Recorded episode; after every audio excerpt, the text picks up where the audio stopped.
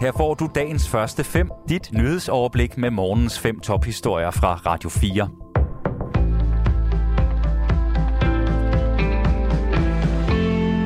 Det er mandag den 22. august. Mit navn er Thomas Sand. SU'en bør laves om til et skattefrit lån på 5.000 kroner om måneden, som de studerende aldrig behøver at betale af på, så længe de bliver færdige på normeret tid. Det mener Dansk Industri, der er Danmarks største arbejdsgiver og erhvervsorganisation, ifølge Berlinske. Her ser man med forundring på, at staten bruger flere penge på ydelser til de studerende, end den gør på selve uddannelserne.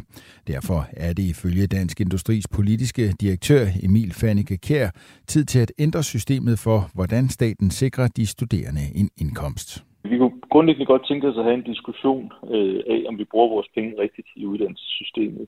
Og i øjeblikket er vi i en situation, hvor vi bruger flere penge på, på understøtte, altså på SU, end på egentlig øh, videregående uddannelser. Og det er en debat, vi godt vil rejse.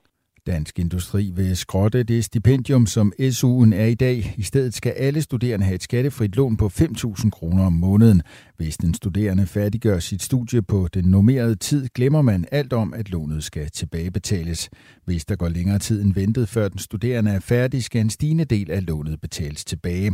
Det skal samtidig give de studerende et incitament til at blive færdig med deres uddannelse hurtigst muligt. Dermed kan de hurtigere stå til rådighed for arbejdsmarkedet.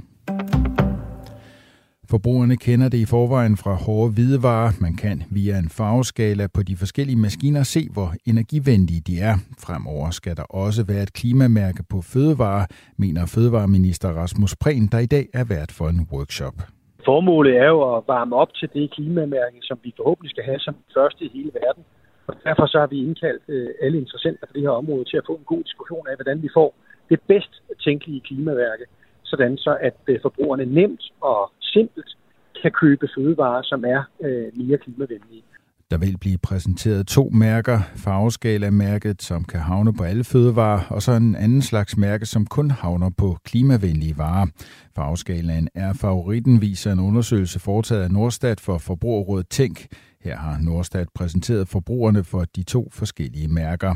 Tre ud af fire af de adspurgte angiver, at de vil have en farveskala-model frem for et mærke, som kun påføres de klimavenlige varer, hvis de skal vælge mellem de to forslag.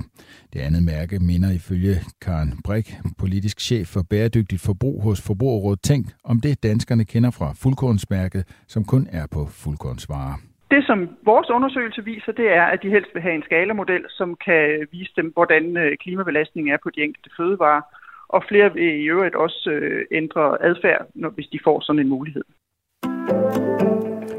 De radikale SF og enhedslisten vil nu have undersøgt, hvor mange danskere, der uberettiget har fået udbetalt varmesjek på 6.000 kroner. Det skriver TV2.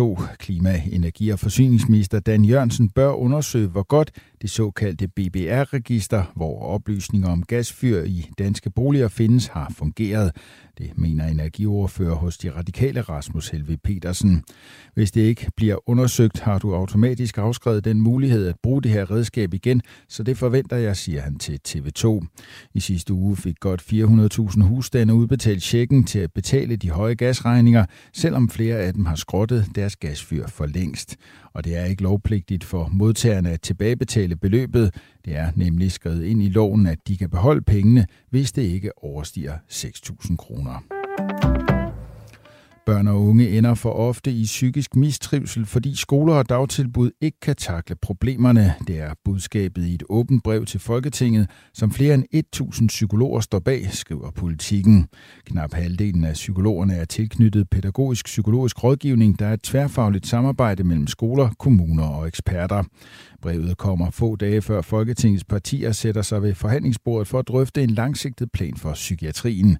Ifølge psykologerne skal brevet ses som et akut opråb til politikerne. Med de fornyede spændinger med Nordkorea har Sydkorea og USA indledt en række fælles militærøvelser. Det oplyser embedsmænd i den sydkoreanske hovedstad Seoul. De allierede forbereder sig på at skærpe beredskabet over for potentielle våbentest fra Nordkorea. Øvelserne kommer i kølvandet på, at Sydkoreas præsident har lovet at normalisere de fælles øvelser og øge forsvaret mod nord. Dagens første fem er tilbage igen i morgen tidlig. Hvis du har brug for en nyhedsopdatering inden da, kan du altid fange os i radioen, på nettet og i vores app. Vi høres ved til dagens første fem fra Radio 4.